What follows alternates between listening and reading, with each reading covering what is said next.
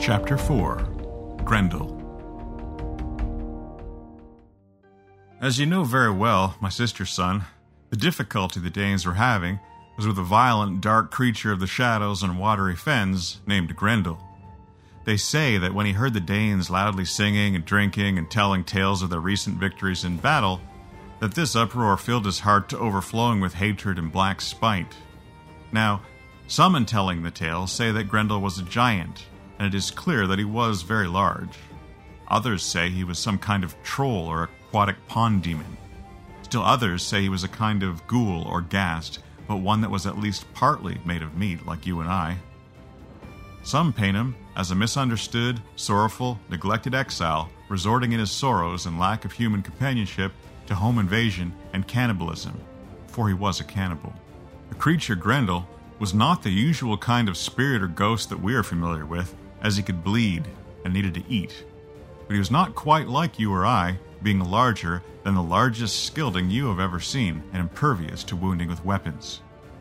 He was not merely a cannibal, as he did not simply sneak unsuspecting shepherdesses and goatherds conveniently far from help, but came by night and burst straight into Heorot, a place filled with a collection of the most dangerous drunken speardanes in all of Denmark.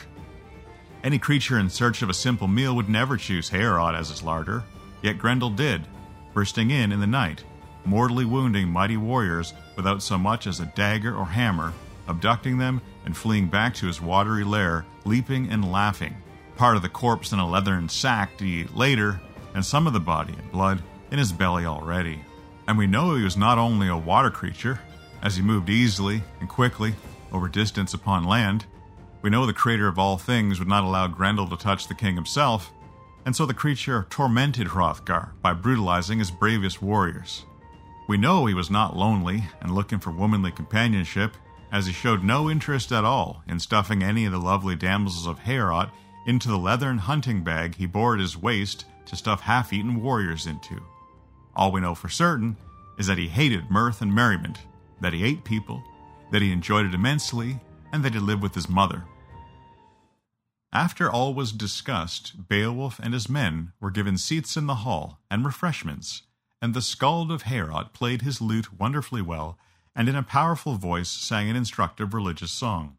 The song reminded them all of how the Almighty Maker had first imagined and then brought into being the land where they lived, bordered on all sides with wild ocean and battered by beautiful and powerful winds that combed away the morning ocean fog from the majestic trees.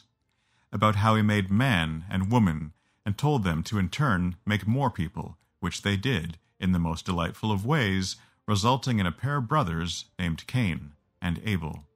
The song related how, like many brothers, the two did not get along, and so Cain had invented murder. In sweet and pleasing stanzas, the song related how, having barely dropped the rock that dripped with the blood of his brother, whose corpse was residing in a shallow grave, Cain tried to hide from the all knowing one what he had done. The song concluded by explaining that Cain, for his sins, was sent into exile and wandered the earth fathering giants, demons, trolls, and sea monsters who shared their progenitors' malice and thirst for violence and murder, bloodletting, and brother slaying. Beowulf and his men applauded loudly when the song ended, and Hrothgar explained. And so Grendel, this monstrous child of murderous Cain, hates our freedom, and so this evildoer makes Heorot far too dangerous a place to stay after dark. For twelve years, whenever we have tried to celebrate anything here, we have soon entertained that grim visitor in the night, and some of our best warriors have been bagged and carried off half eaten. Hrothgar gestured disgustedly at the tables toward the rear of Heorot, which bore a dark stain. The flagstones there, though clearly scrubbed thoroughly, also bore similar stains. Beowulf stood up to lay out his plan. I have heard, during my professional assessment of the matter, that this creature uses no weapons, so I propose to meet him without weapons of my own. Not a spear, not a shield, not a dagger, axe, or sword of any kind, not even armor. I intend to wrestle him. At this, Beowulf threw his iron helmet on the table with a loud clunk and pulled his mail shirt over his head, tossing it beside the helmet. Standing there, in only his homespun under armor padded shirt that kept the rings of his mail from digging into his flesh when stopping blades, he threw out his arms to ask for Hrothgar's approval. If I win, I will have solved your difficulty, and if I lose, you will have but to send my things back over the sea to my uncle. If I am defeated, there won't be anything left of me to bury once Grendel has had his supper here in the hall. Hrothgar thought for a moment and then spoke quietly. I remember your father Ecgtheow. He got heavily involved in a very bloody feud with the Wolfings and ended up killing Heatholaf. He wasn't quite able to make things right over there, so he had to flee to our lands here, right when I was taking the throne. I sent some Wergild money where it needed to be sent, and eventually things blew over and he was able to return. And now you are come to repay my kindness with your own. This is good and right, and I thank you for the thought. I must warn you, however, that you aren't the first to attempt this.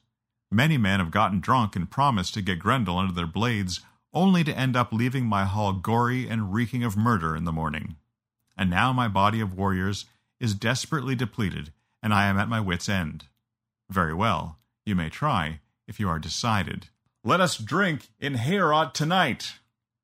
And so they did.